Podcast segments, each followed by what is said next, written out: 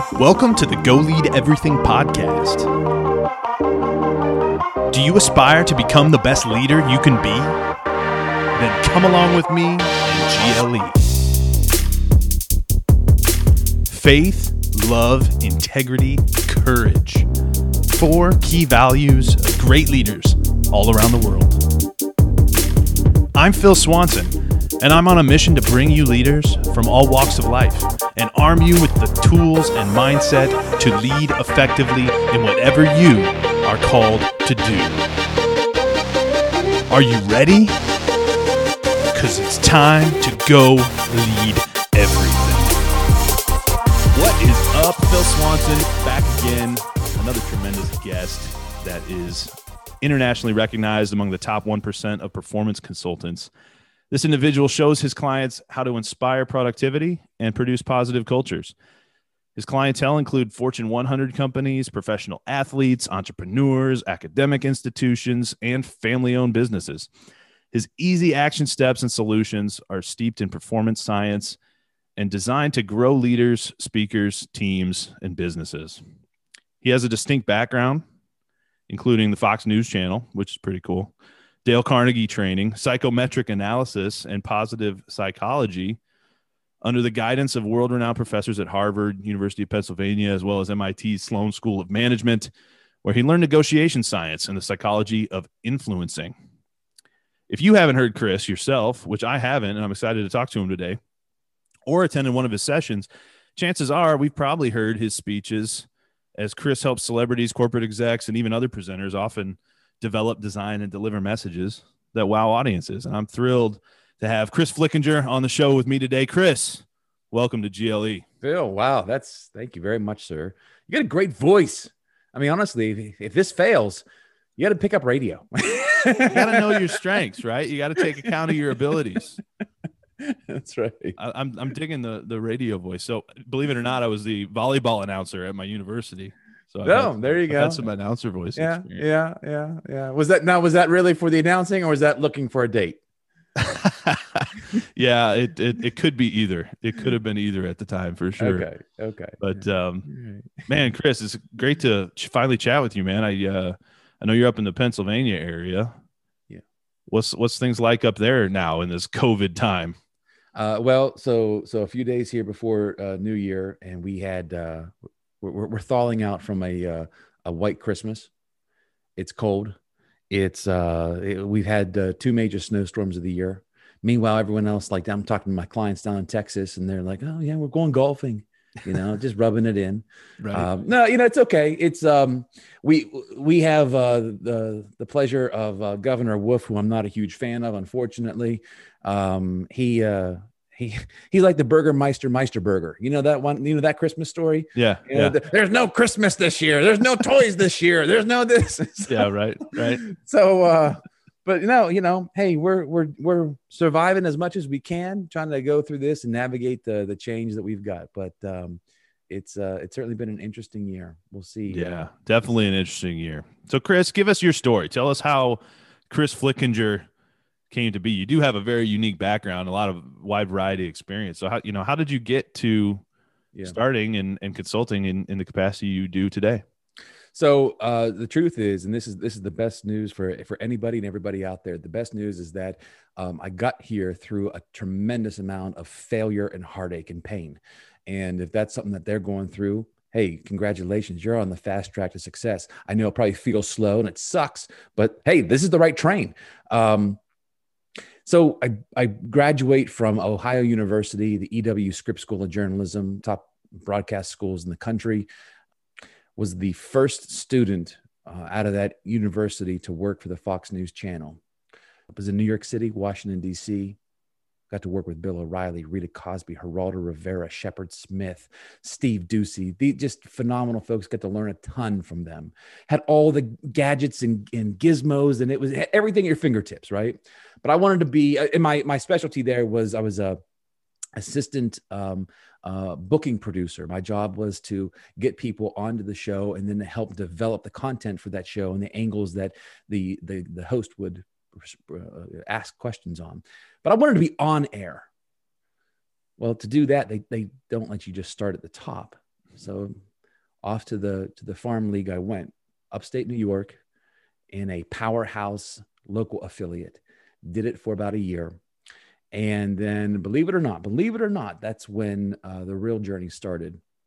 So, like all through my career, high school, college, early professional career, I was on this very steep uh, success trajectory. Like I was the lead in the school play, top of my class, all these. In- and then, um, then I get to this this upstate New York affiliate, and I'm doing really well.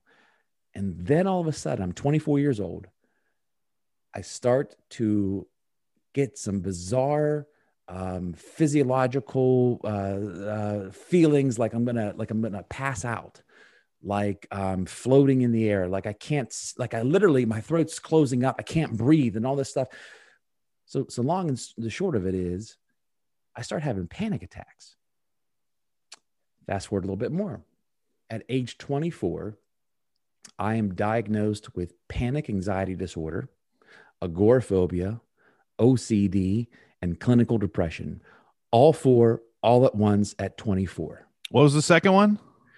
Uh, panic anxiety, panic anxiety disorder, agoraphobia. What's agoraphobia? Agoraphobia. So basically, I uh, somehow I pick a defined safe area. Okay, an area that I feel comfortable with. It could be my physical home. It could be my hometown. It could be on this side of the bridge. And anywhere within that area, I feel okay. Take one step out. The further I get away from that comfort zone, the yeah. worse I feel. Interesting. So, um, the, they tend to not let those types of people who have those conditions on the air. I don't know what's wrong with them, but they tend to not let those folks go on the air. I wonder uh, why. so, yeah. So right. I don't know. You know, what am I supposed to do? Uh, I'm married at the time. Uh, my wife and I, we moved back home to Pittsburgh. And I start to see this guy who ends up being, uh, he's one of the specialists in the country who deals with those issues. And at the end of the day, what it, what it comes down to is that I'm a perfectionist. Mm-hmm. I put a lot of perf- uh, pressure on myself. And uh, in fact, so much so that my mind starts to work against me as opposed to for me. the guy helps me an awful, an awful lot. He uh, he gets me to a point where I can re-enter the world productively.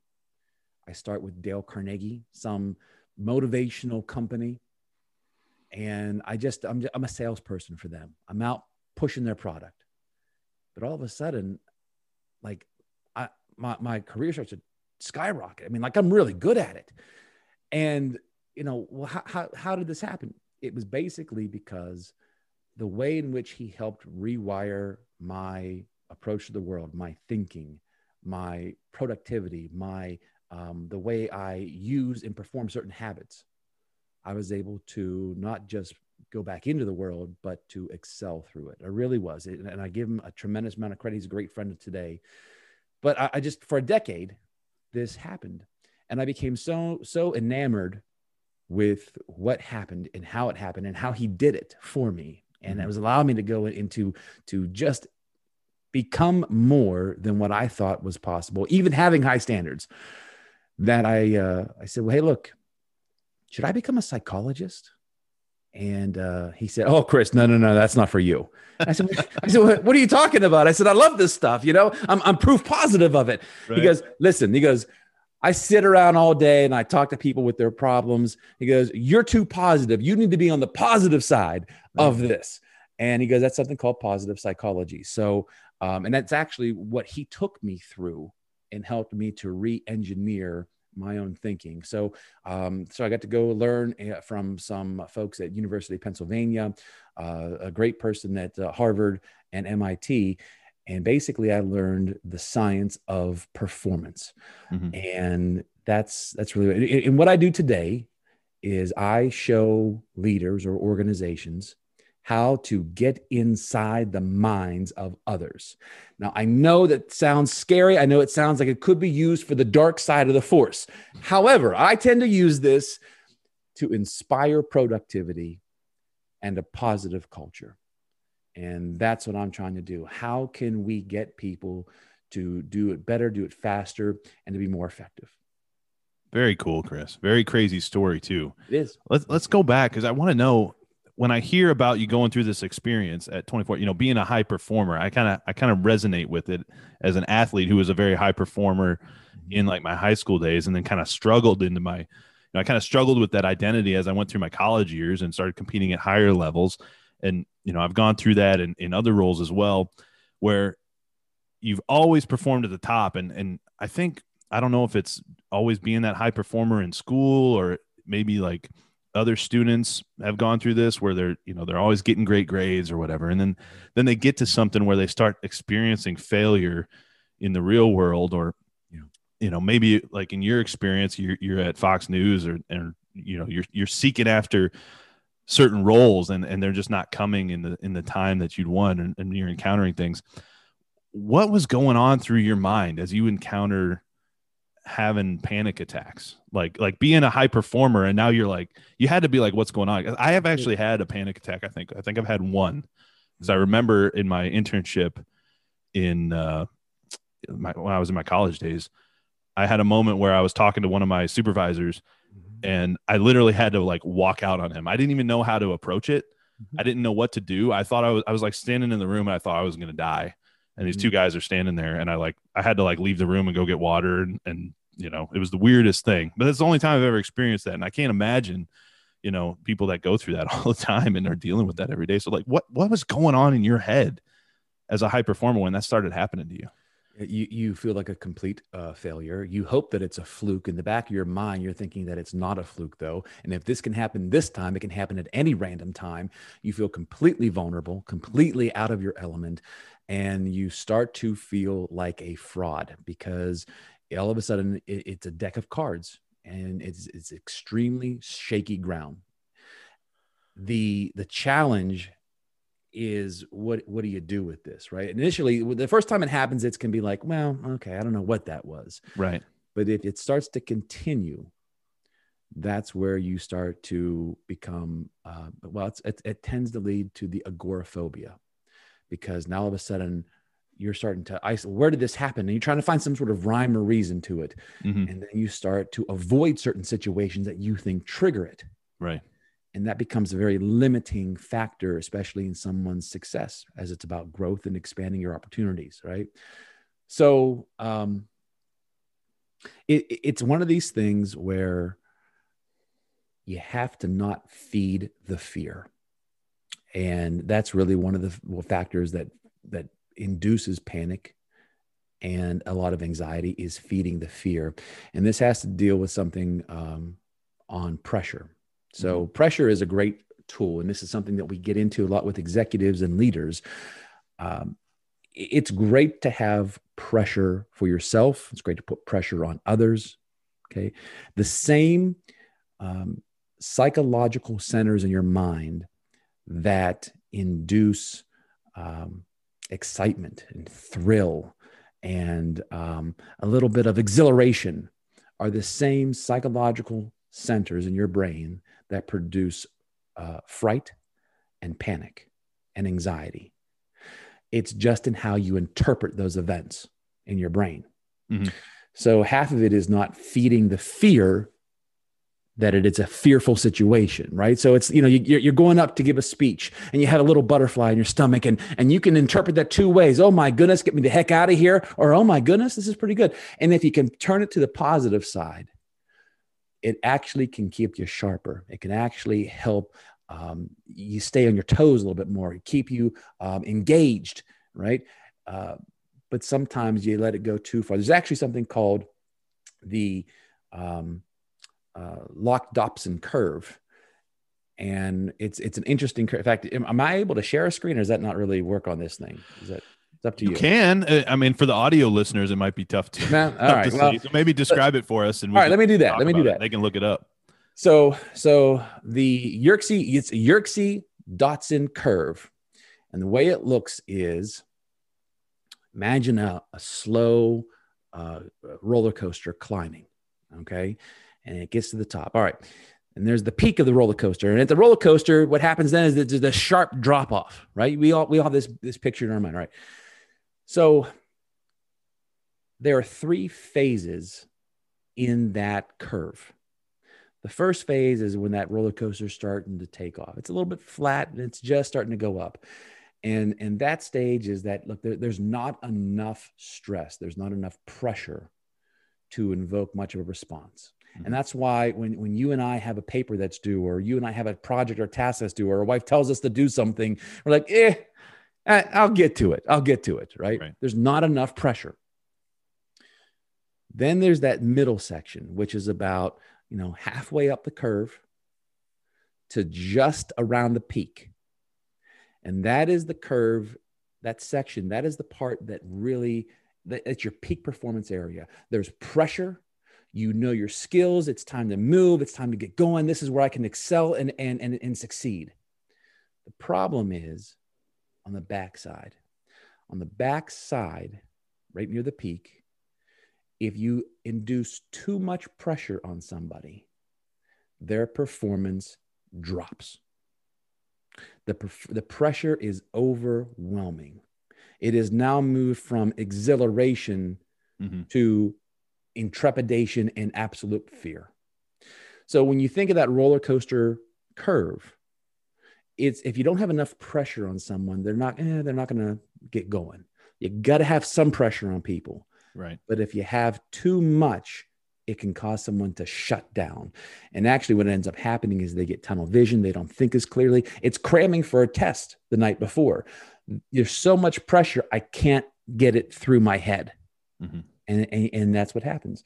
So absolutely, I love the. uh you talked about excitement, thrill, and exhilaration being the same physical response as fright, panic, and anxiety. Mm-hmm. I love that when I think about athletes because you like you, you talk to these professional athletes that perform at really high levels and they're getting ready for the Super Bowl, right? And most people, if they're going out in front of millions of people, they'd be they'd be nervous, right? And you talk to these pro athletes, and what do they always say? And I, and I love talking about if you're a fan of Tim Tebow. I don't know. I don't know if you yeah, know Tim yeah, Tebow, but yeah, his his classic Jets video when he became a Jet, how he said like, "I'm just excited. I'm excited." He said it like a hundred times, right? But they always would say, "Man, I am excited. I can't wait to get out there yeah. and play that game." And and it's just so interesting how you know you got people that fear public speaking, and they're and they're like, "Oh man, you know, I don't I don't want to go up and talk in front of all these people." And then there's other people that take that and use it as fuel and say, man, I can't wait to get on stage and go share what I've got to share with with the world. And and it's really like like you said, it's that same physical response. It's just how you choose to interpret it. It, it is um, it is an interpretation, and so a lot of uh, psychology psychologists will deal with what they refer to as the inner dialogue or the narrative that you use to explain certain events. Um, and, you know, that's not psychobabble stuff. That is, you have a constant narrative that is going through your mind every day. You know, think about the last time you were upset with your uh, your girlfriend or your spouse or someone like that, and it was a fight that lasted a few days. Well, you know, you went to bed angry, you woke up and you were you woke up and you were okay, and then you had to remind yourself, "That's right, I'm still angry at that person." Right? you, right. You, you play that narrative in your mind mm-hmm. even when you're not talking. And it sets the tone and the reactions and the mindset and the attitude and the behaviors that you then then then, then demonstrate. So that inner dialogue is a critical element to your performance. Now, there are people who have myself, present company included, who have a propensity to exude too much pressure on themselves. They are what they, they like to call themselves high achievers. Um, but their default is too much pressure. And uh, they build up situations too much in their mind. Mm-hmm. Everything is a defining moment. Everything is a indictment on their skill or lack thereof. And for those people, I spend a lot of my time helping them turn the volume down on the level of pressure that they're giving a particular event. So on that roller coaster, mm-hmm. they've gone over the cliff. And what I'm trying to do is stop it and back the roller coaster up. I don't want to turn the pressure off. If I turn mm-hmm. the pressure off, then I'm back on the on the on the you know the level part of the curve. They're not going to perform. I just I want to use pressure. I just can't let it seep over too far that it starts to shut them down. That's a a really interesting idea of of kind of turning it down. How do you go about like that that inner dialogue? Because I think we've all experienced this and can relate to Mm-hmm. you know our mind just starting to race and it, and I, I resonate when you talk about the panic attack deal it's like you have the first one and then then your mind starts going crazy like am i going to have another one? When am i going to have another one? Why did that happen? What do i need to avoid to keep that from happening again? You, you start asking all these questions and i have another mentor who who talks about when our mindset starts spiraling down we just need to ask better questions. And Mhm. so how do you like how do you approach helping someone if, if they're experiencing this? Like what do you see this in like you talk about peak performers is this something you see very consistently when you're working with high executives in in uh, Yeah. so it, it tends it, it's not it's not it's not synonymous with every high performer. It is a tendency of theirs and perhaps it's not a tendency all the time but it's a tendency that they can get to often right? Um, it's something that they can have bursts of that slip over into that realm versus other people who may have a lot of time. They like to go set up camp there and sit there for a while and panic all right? That was me. So what how, do- how do you do that? Well you know the ask better questions things is, a- is a great is a great uh, tactic. It's a great strategy. The challenge is that when you are in a panic when things are spiraling when you're cramming for a test it's the it's the mindset cramming for the test the night before i don't have time to ask better questions and i can't think of other better questions to ask i'm in a panic i'm in i'm in the moment i'm, I'm in uh-oh i'm in the freak out moment so what do you do so you have to de emphasize. Again, this is for somebody who has gone over the edge. You de emphasize the level of prominence and pressure that you're giving the event. So, for example, I have uh, a number of professional uh, professionals who, who do speeches in front of thousands of people, right? They, they speak all the time. I help them write their speeches. I uh, coach them on giving on giving talks that wow and win over audiences. But that doesn't mean that they don't also feel these types of sensations. In fact, you would be surprised how many celebrities, entertainers deal with these issues that we're talking about here right now, Phil. Panic, anxiety, agoraphobia, so, what do you do? So, you ask questions like this to yourself, right? I'm not asking better questions esoterically. I'm asking myself better Right. questions. All right. Again, downplaying, turning the volume down on the pressure. So, it goes like this.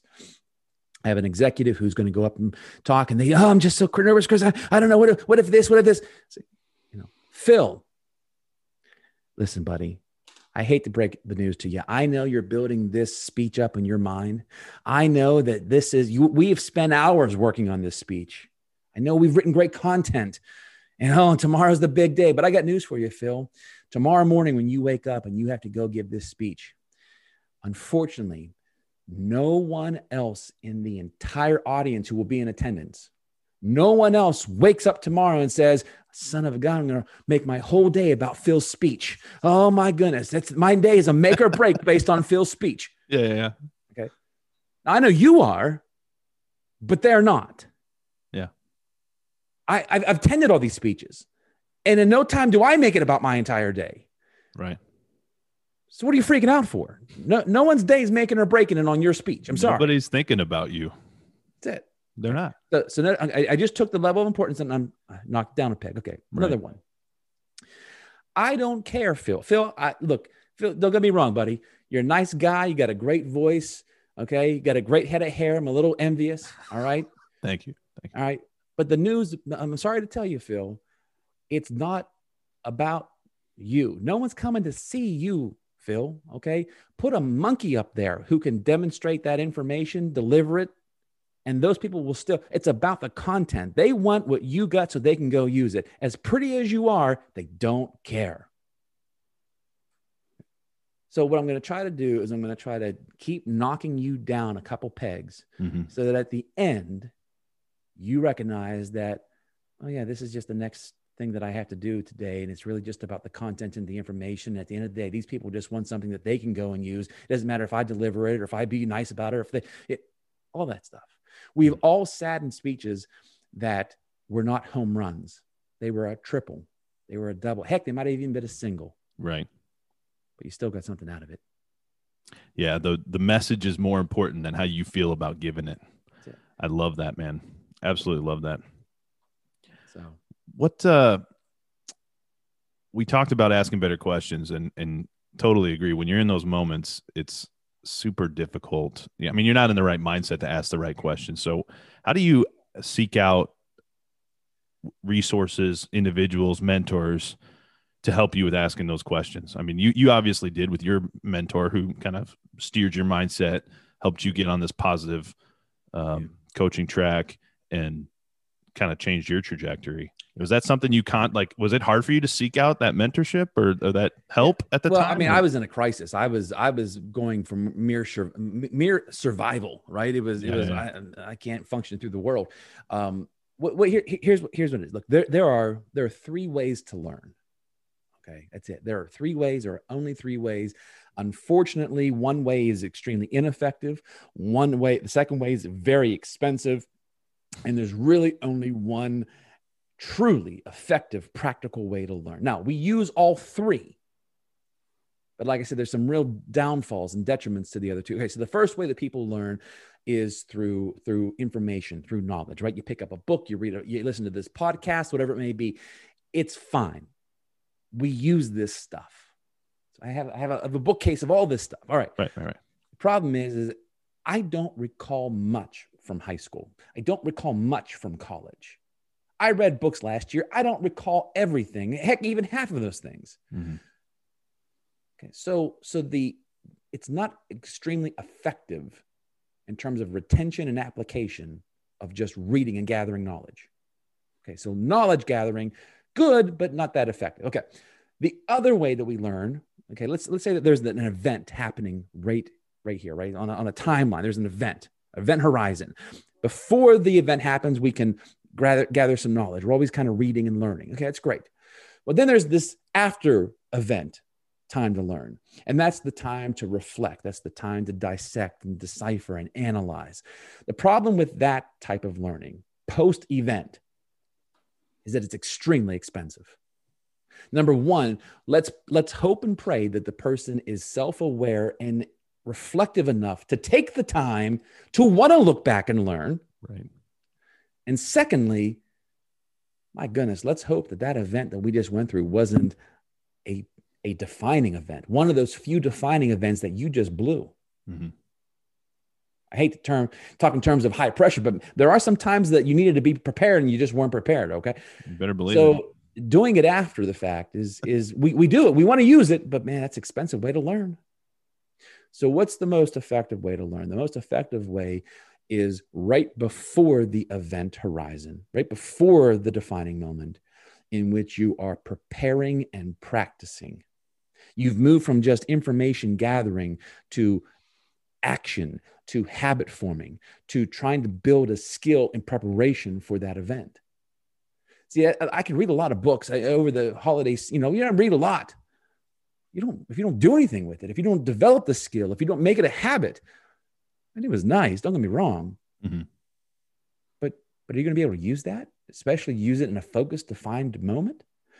So, how do you go about asking yourself better questions? You need to constantly be on the lookout for folks who can help influence you, who have something that can help broaden your horizon, deepen your understanding, and make it make yourself more accountable to using these things as opposed to just simply playing with these things. Mhm. You know, I, you, you mentioned that you have a faith background. I have a master's in biblical studies. I'm a preacher too. Oh wow. Imagine that. Uh, I don't bring that up unless the, the client wants to go down that path. I always find it very interesting that when I was learning all the stuff on positive psychology, that you know the, the professor would be like, "We ran this study recently, and and we found that if you do this, this, and this, you're you you do you end up like this, and it's really successful." and I'm sitting there and I'm thinking, Hmm, I'm pretty sure it's in the Bible. That was written 2,000, 3,000 years beforehand. But don't dare bring that up. Don't dare raise my hand because then I'm discredited in the class, right? right There's right, an right. element that if you are a believer, if you believe that there is a God, that you believe in the Bible, that you're discredited. That's fine. You know what? That's that's their issue. They have to deal with that. But anyhow, the there are a lot of people who attend church. Mm-hmm. There are a lot of people who attend their job. There's a lot of people who read a book. A lot of people who read the Bible there's a difference between knowing the Bible and knowing God. Don't get those confused. There's a difference between knowing information in a book and knowing what the book said. So, you know, how I love you, that. How do you go about finding better mentors? Be constantly looking. Be constantly I absolutely using it.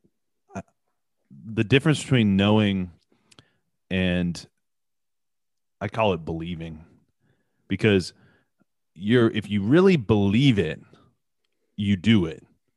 You could know a lot of things, but until you really believe them, your actions won't follow. And that, and I think, you know, that, that when you talk about that difference between knowing and really, really having a relationship with God, you know, the, the relationship with God is we, we believe him, we trust him, and then, and then we go do as, as he wants us to do. So Exactly. I, I absolutely love that. I think that's fantastic. And as as you're building these habits and preparing and practicing, that's something you see a lot with you know professional athletes or people that, for instance, come into a lot of money. Right? They'll they'll come into a lot of money, and then they don't they don't even know what to do with it. They end up blowing it. You know, lottery winners they get all this money and then they're broke. Well, why? Be- well, because they haven't built up the habits. They haven't built up the mindset to know even what to do with those things. And it's, you know, I think it's the same way with anybody who's trying to perform at the highest level.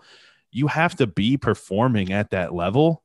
You have to see yourself today as little old Phil or, or little old Chris and, and be performing at that level before you're ever going to get there.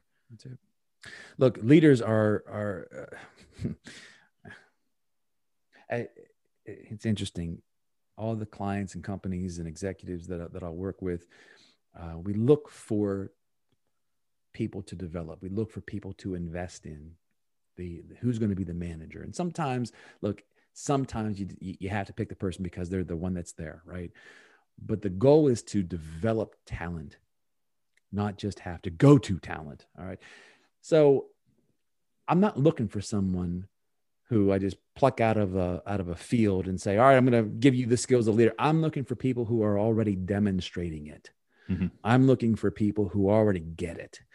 And you know, and, and I'll and I don't mean to make this go over into the spiritual realm. If you don't want to, we can we can back off of it. No, but, this is great. You know, Let's keep this going. Is, this is the Sermon on the Mount. This is the Beatitudes. Mm-hmm. God's saying, listen, I'm not looking for everybody. I'm looking for people who demonstrate these attitudes. Mm-hmm. And if you have these attitudes, and notice that it starts with being poor in spirit, it's a humbling, it's recognizing yourself in relation to something else. Mm-hmm. You can build upon that and you demonstrate that attitude. Now we can talk about some meatier, more weightier things. You have the right foundation to build upon. And that's how we that's how we look for leaders. Right. I'm looking for people who already demonstrate it, who are already doing it. They don't just know it. Right. Yeah, the the GLE core values: faith, love, integrity, and courage. The faith is in something outside of like you have to have an I, I believe you have to have an absolute truth outside of yourself. Otherwise, everybody's opinion is just everybody's opinion and you're just as right as so and so if there's not something outside of you governing your integrity governing your values then your values are going to be whatever's in your heart. And, and you as you and i know you know we're all sinful and our hearts are full of all sorts of terrible things right so that's that's you, you, you nail it man. There um, i know it's not uh, politically correct. I know that it's not savvy. I know that it's not sexy today to talk about right and wrong and that there is a truth that things, things of those natures. But unfortunately just because we don't accept it or, or we want to deny it doesn't mean that it, that it doesn't exist right. that it does exist. Um, w- one of the things that i like is um, so i had you to pick a couple areas of especially your focus uh, in my my uh, biblical training and so i went down the uh, pain and suffering route hmm. and I went down uh, because because of my background. What, when did you start your journey before you get into this? Oh my goodness! So, um, was it? It was after your experience, huh? So I grew up in the church.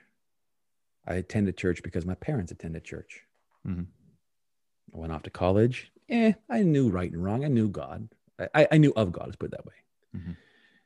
And I figured I was a good person. I was very successful. I figured God was looking over me. And then this happened. This this fall breakdown. And then all of a sudden I start to question, wait a minute. You you if I look back over my life, it seems like you've kind of been guiding me this way all of a sudden for this to happen? What the heck? So I'm analytical. I'm um I'm a pretty critical thinking type person. So I said, fine, you know what? I'm going to give him a shot. I'm going to use all the skills that I've learned about tearing things apart. And I'm going to dive in to see if this, if there's really some legitimacy to this God and Bible thing. And the more I dove into it, the more I went, oh my goodness. And you start to find just some very unique things. You know, I, I don't believe out of blind faith. I believe because God says that the Bereans search the scriptures. Uh, he says in First Thessalonians, uh, you know, chapter five, test all things, prove all things. So I said, fine, I'm going to put you to the test. And then you start to look and you go, oh my goodness. And so then that's when I started my um, uh, degree for uh, advanced degree in Bible. And so it took me seven years to do it. Not because I'm dumb, but because Yeah. I had three kids, a job, and a wife. It's impressive, man. It's So- amazing. but um, but no, I I, I specialized in um, pain and suffering and apologetics. And I always liked when people, you know, the, the typical the typical typical response to the Bible is that truth doesn't exist. There's no such thing as truth. I said, "Oh, are you saying that as a truth?" Right? Explain apologetics for the listeners who may not be familiar with that term. apologetics so the, the term apology you know we think of apology as oh i'm so sorry It- apologetics is a greek term in, in which it means to provide a defense of it's like a lawyer term it's can you provide a sound argument in defense of your position can you prove your position Mhm. and so there is do you believe in god can you d- provide a defense for that do you believe in xyz can you d- provide a defense for that those types of things Amazing. Very cool, man. That's a that's a really cool story. I'm, I'm excited about I, that. listen, I started this podcast by saying pain, failure, and it's It's I learned this man. stuff. it's just so cool how you see God work in people's lives and take Yeah. them. You know, I, I find every hard decision or every very tough emotional mental moment I've had right like right at the brink of of where I think like I'm gonna lose it, everything becomes kind of like it's it's like that one point where I finally let go and just say, okay, it's out of my hands, you know. That's that's when I see so clearly how my life's been steered exactly where I needed to be. And it's way better than I would have ever imagined or even planned for myself for it to be. It's just it's it's a wild I I don't know if you've experienced anything like that, but it's, it's kind of this wild thing. Absolutely, absolutely. You know, it, it, what I think it comes down to is I heard it described as 115959. 115959, the very last second, something happened and God comes in. And you think, well, oh my goodness, why did he wait so long? I think he waited so long just to prove to you that it isn't you that did it. Right. You still needed him. Yeah.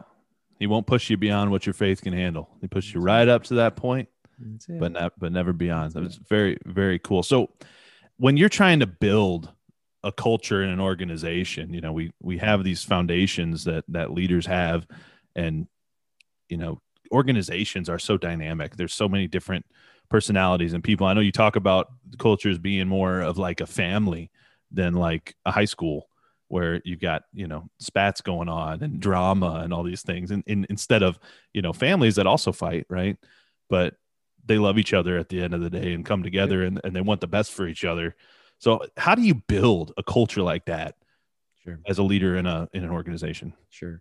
So the, there are uh, five fundamental pillars that that go to developing a culture, whether it's a, a family culture at home, whether it's a business organization, church, doesn't matter. Um, the science of culture is pretty uh, ubiquitous. So here's uh, here here here are three fundamentals of the of that to, to build on. The first are connections. The second is vulnerability, and the third is purpose. So let's just start with those um, connections. It is extremely hard to have a culture with people whom you're, whom you're not connected to. In other words, uh, connected does not mean that we just happen to wear the same logo branded shirt. That's not connection. Connection is that you're with them, you see them, you talk to them. Um, you know this whole stuff with the with the quarantine. Listen, if you don't have your video on during these talks, the conference calls, you're limiting the connection. You really are. And I know it seems well, video call, phone call, text message, all that. Listen, I don't know too many arguments that have ever been solved through text message or email. if not anything, they'll get worse. That's it's face. I got to see the face. I got to right. see the um, uh, the tonality. I got to see everything. Right. Um, so connect. Let's just you know, connection's a good place to start. The second is vulnerability. And that's goes two twofold. Number one, can you can you be vulnerable? Can you put your ego aside and show people that there are cracks in your own facade? That's number one. Number two is can you invoke others to be vulnerable as well? There is a, uh, a rather prominent organization that I've worked with in the past who the leader of the organization was not very good at being vulnerable. And because of that, because the, the, the, leader did not show any cracks in the facade, it was per, demanded perfection, it demanded high quality, demanded success. Mm-hmm. Well, I'm sorry, but number one, I can't relate to that because that I know that's not me. Mm-hmm. So now I can't really connect with this leader. Right. And secondly, as the stuff the day in, day out stuff happens, the mistakes happen. Do you think that I'm going to take those mistakes to the leader who won't show any cracks in the facade? Right. Heck no. So now the dynamic is a leader who won't show any cracks in the facade, who has to make real time decisions, but doesn't have real information because no one will bring it to them. Bad combo. So, can you be vulnerable and can you get others to become vulnerable with you? And then the last one is is purpose. And and that just, you know, everything you start with start with why, you know, Simon Sinek, that kind of mm-hmm. stuff. But if um at the end of the day, if people cannot connect their actions, their work, their output to something greater than themselves, a meaning, then there's going to be some problems. You know, what's interesting is that nonprofit organizations, Look, we all get those darn phone calls, right? Hey, do you want to buy this? Hey, do you want to do this? Can you Instagram? Okay. They're, they're incessant. They are nonstop. They are persistent. Do you know that most of those folks don't get paid? They're volunteers. What cause wouldn't you love to have somebody on your sales force who was, was as persistent as some of those volunteers at a nonprofit? what makes them so tenacious? They believe in the purpose of that organization. Mm-hmm. They get it. Where does having employees or or people in your organization where does feeling valued as a as a person come in when when you're talking about purpose versus you know there's this purpose outside of me that we're serving but then mm-hmm. also feeling like you have a valuable contribution to that that ultimate purpose. Yeah. How, how do those tie together or, or, do they? Yeah, yeah, they do. They do. There, there's a macro and a micro purpose or an internal and an external purpose. So the external purpose, we call it the ripple effect. So the external impact is what do our customers get? What does what how do we better the world? Okay. The output of our product does this for others. Okay. The internal impact is and this is the you know sometimes people uh, when they go to search for their why or to define their why or their their own internal purpose. Um, they struggle with that. So here's here's a good way to ask the question. We talked about asking better questions earlier. If you don't do this task, if you don't show up, what happens? What falls apart? Who's cut out? Who's left there standing by themselves if you don't do this or don't show up? When you talk about an intern coming into an organization who feels as if they don't have no real significant contribution or value to the organization, and you give them a task to do, don't hand them a task. Give them a task and say, here is the importance of this task. You got to find some way to make that task the crux of the organization. That if they don't do this task and do it well, here is the ripple effect upstream and downstream that happens as a consequence. Now, all of a sudden, you have significance with the task. And you do that by saying, if you don't do it, here's the ripple effect. And all of a sudden, that. now the person goes, Oh, I see where this fits. You may not be the CFO, but son of a gun, goodness, the CFO doesn't matter if I don't do this. Okay. One of the other things we talk a lot about as uh, as leaders is is sort of uh, you know the style of leading from the front. I don't know if you've ever heard that that terminology. Um, how do you balance? I had a there's like this interesting quote.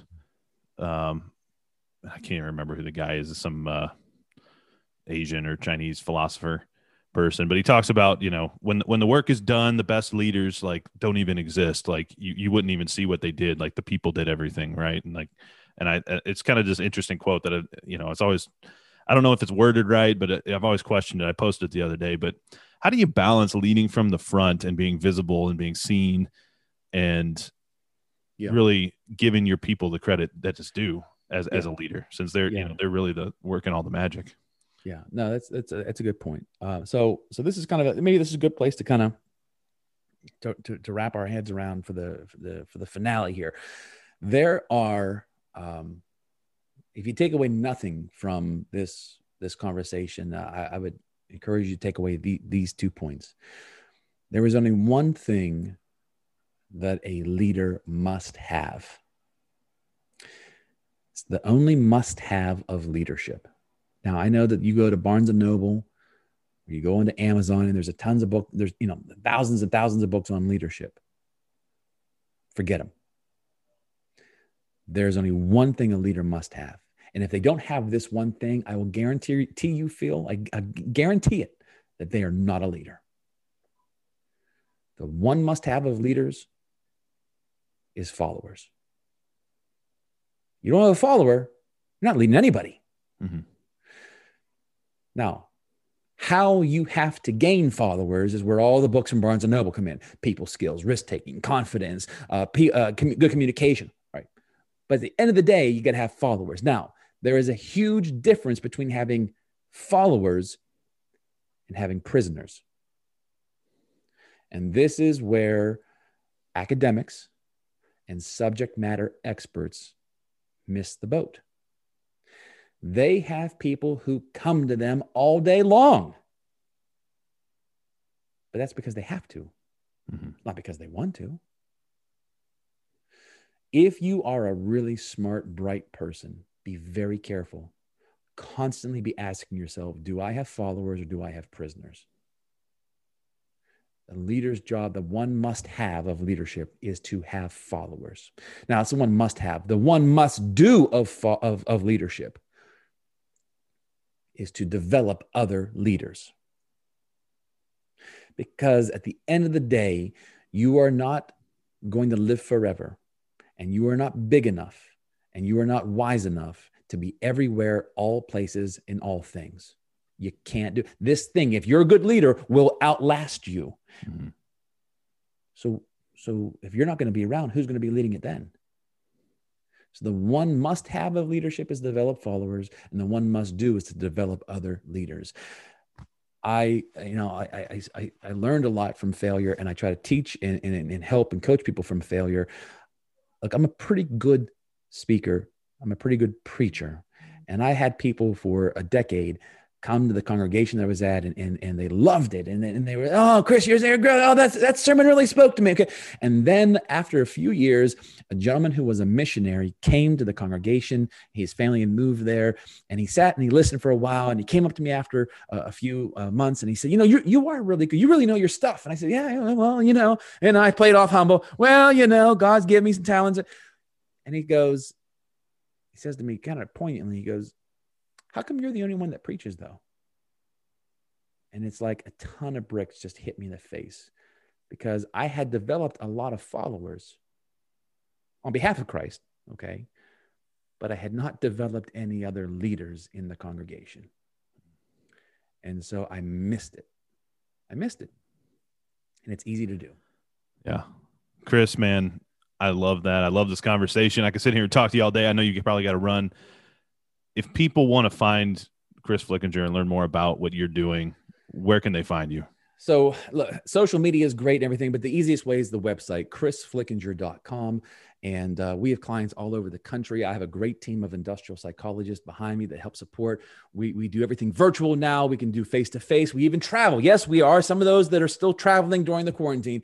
But if, if there's something that we can do that will benefit you, that will help inspire productivity, and a positive culture where you're at. If there's something that we can do to help you get inside the minds of others, perhaps even your own mind, uh, I'd, be, I'd be happy to, to talk with you and see if there's something that we might be able to do. Love it, Chris. Thanks for coming on the show, man. I know GLE's going to appreciate it. Thank you very much, Phil. Really appreciate it. Great show. Thank you. Take care. If you think someone would benefit from hearing this episode or any of this content, please share it and send them over to goleadeverything.com to learn more. It has been amazing to hear about all the individuals who listen to and are getting value from the content here at GLE. Thank you for your support. You are the reason we do what we do. See you next time and go lead.